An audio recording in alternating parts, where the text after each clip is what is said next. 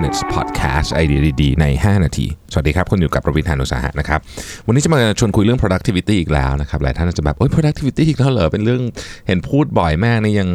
ยังมีมุมที่จะพูดได้อีกเหรอนะครับ ก็ต้องเรียนอย่างนี้ครับว่าจริง ๆ เรื่อง productivity เนี่ยโดยเนื้อหาของมันไม่ได้มีอะไรเยอะนะ จริง ๆ เราก็น่าจะพูดกันไปหมดแล้วล่ะถ้าเกิดนับย้อน episode ไปทั้งหมดเนี่ยแต่ว่าสิ่งที่ผมรู้สึกว่ามันน่าสนใจก็คือว่า ทั้ง productivity การบริหารเวลาบริหารพลังงานอะไรพวกนี้ยิ่งยิ่งฟังบ่อยๆอะครับเราเราจะเหมือนกับไปเตือนตัวเองแล้มันเป็นนิมันเป็นนิสัยที่หลุดง่ายนะไอ้ productivity เนี่ยนะครับ ดังนั้นเนี่ยเวลาเจอบทความพวกนี้ถ้ามันไม่ได้ซ้ำแบบเป๊ะๆอย่างเงี้ยนะฮะผมก็จะพยายามเอามาเล่าให้ฟังอยู่เสมอๆนะครับ อันนี้เป็นบทความจากคอร์สนะครับคนเขียนชื่อ Travis Bradbury นะฮะ พูดถึงว่า 9 นิสัยที่ที่คุณจะต้องเลิก ถ้าเกิดคุณอยากจะเป็นคน productive มากกว่านี้นะครับ อันที่1นะครับ impulsively surfing the internet โอ้อันนี้เนี่ยเป็นอันที่เสียเวลาเยอะมากนะครับ คือมันมีบางวันเหมือนกันนะที่แบบผมแบบตื่นมาแล้วเผลอไปเล่นมือถือแบบแบบคือมันอาจจะยังง่วงๆอยู่อะไรอย่างเงี้ยก็เลยมาเล่นๆนิดนึงเนี่ยโอ้โหหายไปแบบนานมากกว่าจะกว่าจะเงยหน้าขึ้นมาได้นะครับ แล้วก็หลายท่านก็น่าจะรู้นะเวลาเราดู YouTube อย่างเงี้ยนะฮะ มันก็มี suggest วิดีโอต่อไปเรื่อยคือพวกนี้ครับ โดยอัลกอริทึมของโซเชียลมีเดียทุกอันเนี่ยมันถูกออกแบบมาให้เราเราติดอยู่แล้วพูดง่ายๆนะฮะเพราะฉะนั้นต้องต้องจัดเวลาให้ดีหนึ่งในทิปที่ผมชอบนำเสนอคือว่าคุณเล่นได้นะ Facebook Twitter YouTube อะไรก็เล่นได้ แต่ว่าคุณต้องกำหนดไปเลยว่าคุณเล่นได้กี่นาทีตอนไหนนะครับจะได้ไม่หลุดไปนะฮะอันที่สองคือ perfectionism นะครับคืออย่างนี้ครับเวลาเราทำอะไรสักอย่างเนี่ยนะครับสมมติว่า 100%เนี่ยนะครับ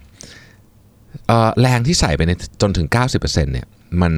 มันอาจจะมีประมาณหนึ่ง แต่ว่าแรงที่เราต้องทำ10%ที่เหลือให้หมดให้มันเป๊ะทุกอย่างทั้งที่จริงๆมันไม่ต้องเป๊ะก็ได้นี่นะครับ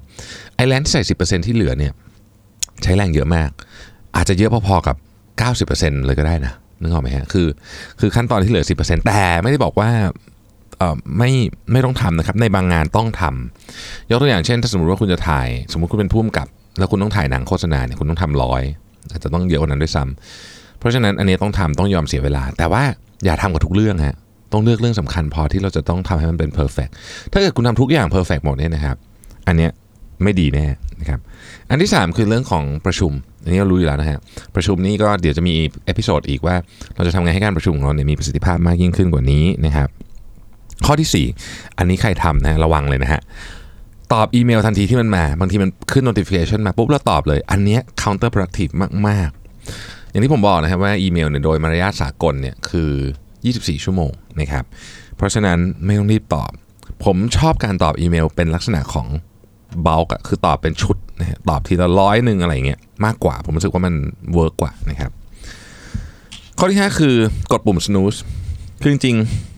ๆเอ่ออันนี้อันนี้ ความคิดเห็นส่วนตัวนะคือมันมาจากบทความแต่แหละคือผมคิดว่าไอ้ปุ่ม snooze เนี่ยมันมันเป็นการอนุญาตให้เราผัดวันประกันพรุ่งแบบนิดๆซึ่งการที่เราตื่นสายไปอีกสักสินาที 15 นาที ก็คงไม่ได้เป็นไรหรอกในความในในชีวิต แต่ผมว่ามันมันไปช่วยฝึก หรือไปช่วยตอกย้ำนิสัยของความผัดวันประกันพรุ่ง ซึ่งมนุษย์เรามีโอกาสเป็นอย่างนั้นอยู่แล้วนะครับยิ่งเราไปย้ำมันเหมือนกับให้อาหารมันเท่าไหร่อะมันก็จะมันก็จะ เติบโตขึ้นได้เท่านั้นนะครับก็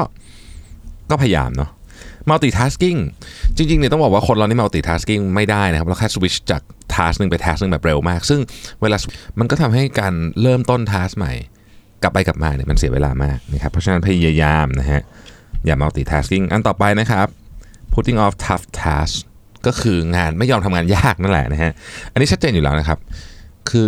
เวลาเริ่มวันเนี่ยควรจะทำงานที่ยากที่สุดก่อน เพราะงานที่ยากที่สุดมักจะเป็นงานที่สำคัญที่สุดด้วยนะครับข้อที่8นะฮะใช้โทรศัพท์ ใช้แท็บเล็ตหรือใช้คอมพิวเตอร์บนเตียง เหตุผลที่เขาเขียนนี้เพราะว่า productive day เนี่ยวันที่มี productivity สูงๆเนี่ยมันไม่ได้เริ่มตอนที่เราตื่นนอนนะครับมันเริ่มตอนที่เราจะนอน คุณภาพของการนอนเนี่ยส่งผลโดยตรงกับ productivity ของคุณ เพราะฉะนั้นถ้าคุณทำอะไรก็ตามที่ทำให้การนอนคุณไม่ดีนะครับ productivity คุณต้องตกแน่นอน ไม่คุ้มกัน การที่นั่งทำงานต่อแล้วนอนดึกชั่วโมงหนึ่งฮะนอนเร็วแล้วเอาชั่วโมงหนึ่งตอนเช้ามาทำเรื่องนั้นดีกว่านะครับข้อสุดท้ายครับ eating too much sugar นะฮะน้ำตาลเนี่ยนะครับน้ำตาลเนี่ยกินเยอะๆเนี่ยนะฮะมันทำให้เราง่วงทำให้เราไม่มีสมาธินะครับและอีกหลายๆเอฟเฟกที่ไม่ดีต่อสุขภาพ น้ำตาลทุกคนรู้อยู่แล้วว่า กินเยอะเกินไปไม่ดี นะครับเราไม่ไม่ไม่ต้องกินน้ำตาลเลยเนี่ยก็มีน้ำตาลที่คุณกินกับอาหารเนี่ยเยอะมากอยู่แล้วนะครับเพราะฉะนั้นหลีกเลี่ยงได้ต้องหลีกเลี่ยงนะครับโอเคก็มี 9 อันนะครับ ผมอ่านให้ฟังอีกทีหนึ่งนะฮะ 1. impulsively surfing the internet 2. perfectionism 3. meetings 4. respond to email as they arrive นะฮะ 5. hitting the snooze button 6. multitasking 7. putting off tough tasks 8. using your phone tablets or computer in bed แล้วก็ 9. eating too much sugar นะครับ